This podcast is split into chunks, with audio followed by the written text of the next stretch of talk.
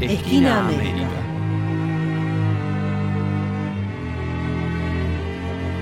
No. No es cielo, ni es azul. Ni es cielo, ni es azul. O inventamos o erramos. Y como adelantábamos, eh, vamos a escuchar la voz de Aarón Atías Basso, él es magíster en Sociología y Ciencia Política, docente de nuestra universidad y de la UBA, investigador y bueno, tiene mucho para contarnos respecto de su última publicación. Esta nota es la tercera parte de una serie que se llama Religión y Política, que busca pensar el nexo entre estos dos universos por ahí en lugares eh, no tan frecuentemente buscados como, sé yo, en cómo los miembros de determinada congregación religiosa participan en política, sino en, otros lugares. Em, en este caso, viene de escuchar muchas veces en, en, el habla cotidiana de militantes la palabra mística, decir que algo tiene mística, que fue un momento con mística, Em, que tal persona transmite mística o que tal organización tiene mística. Y tratando de meterme un poco en qué querían decir cuando hablaban de mística, es que intenté empezar a, a escribir algo. Y ahí me topé con que era una cuestión sumamente difícil de expresar, por lo que el texto está escrito en un lenguaje figurativo, si se quiere, porque justamente la mística es una experiencia eh, en cierta medida que no puede transmitirse con palabras.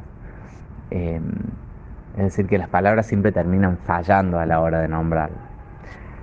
No obstante, en este intento, que desde un primer momento sabía que estaba condenado al fracaso, encontré un par de cosas para decir. La primera de ellas es que la mística no es un saber, ni tampoco algo que se extrae eh, como un recurso de una experiencia. No es una experiencia en ese sentido, que decimos, esta persona tiene experiencia o uno tiene experiencia en algo, sino que la experiencia mística es más bien como un regalo, un momento en el cual algo que es absolutamente extraordinario o una emoción que no, que no contemplamos como posible de repente aparece. Em, cuando me hablaban de la mística, yo pensaba en cómo derrumba este momento místico del que me hablaban eh, con, con esta idea de un mundo cerrado, esta idea de, un mundo técnicamente gobernado, eh, de un mundo en donde no haya más eh, conflicto social, como la mística de alguna manera dado cuenta de, la imposibilidad de, una situación de ese tipo. Por otro lado, en todas las ocasiones en las que usaban esta palabra, em, me describían situaciones colectivas.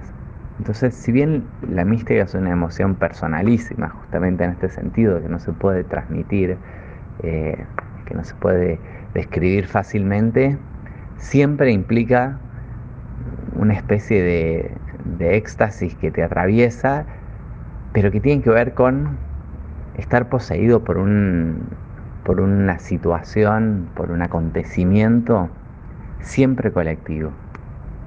Entonces acá aparece un poco esta idea del sujeto como cinta de Moebius, en donde el adentro y el afuera no, por un momento, por un instante, se desdibuja. Por otro lado, más allá de las experiencias, de los momentos, también me hablaban de lugares con mística. Y aquí estamos eh, pasando de, una experiencia en donde el tiempo se comprime o se diluye a espacios. Y, lo que tienen estos espacios en común es que son profundamente significativos para las personas que los transitan.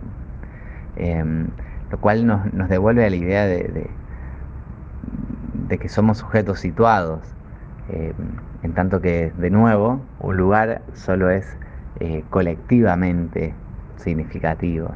Y, esto depende de otro tipo de identificaciones previas. Entonces, eh, propongo esta idea de que para un peronista puede ser un lugar con mística la Plaza de Mayo y quizás para un comunista será la Plaza de la Revolución.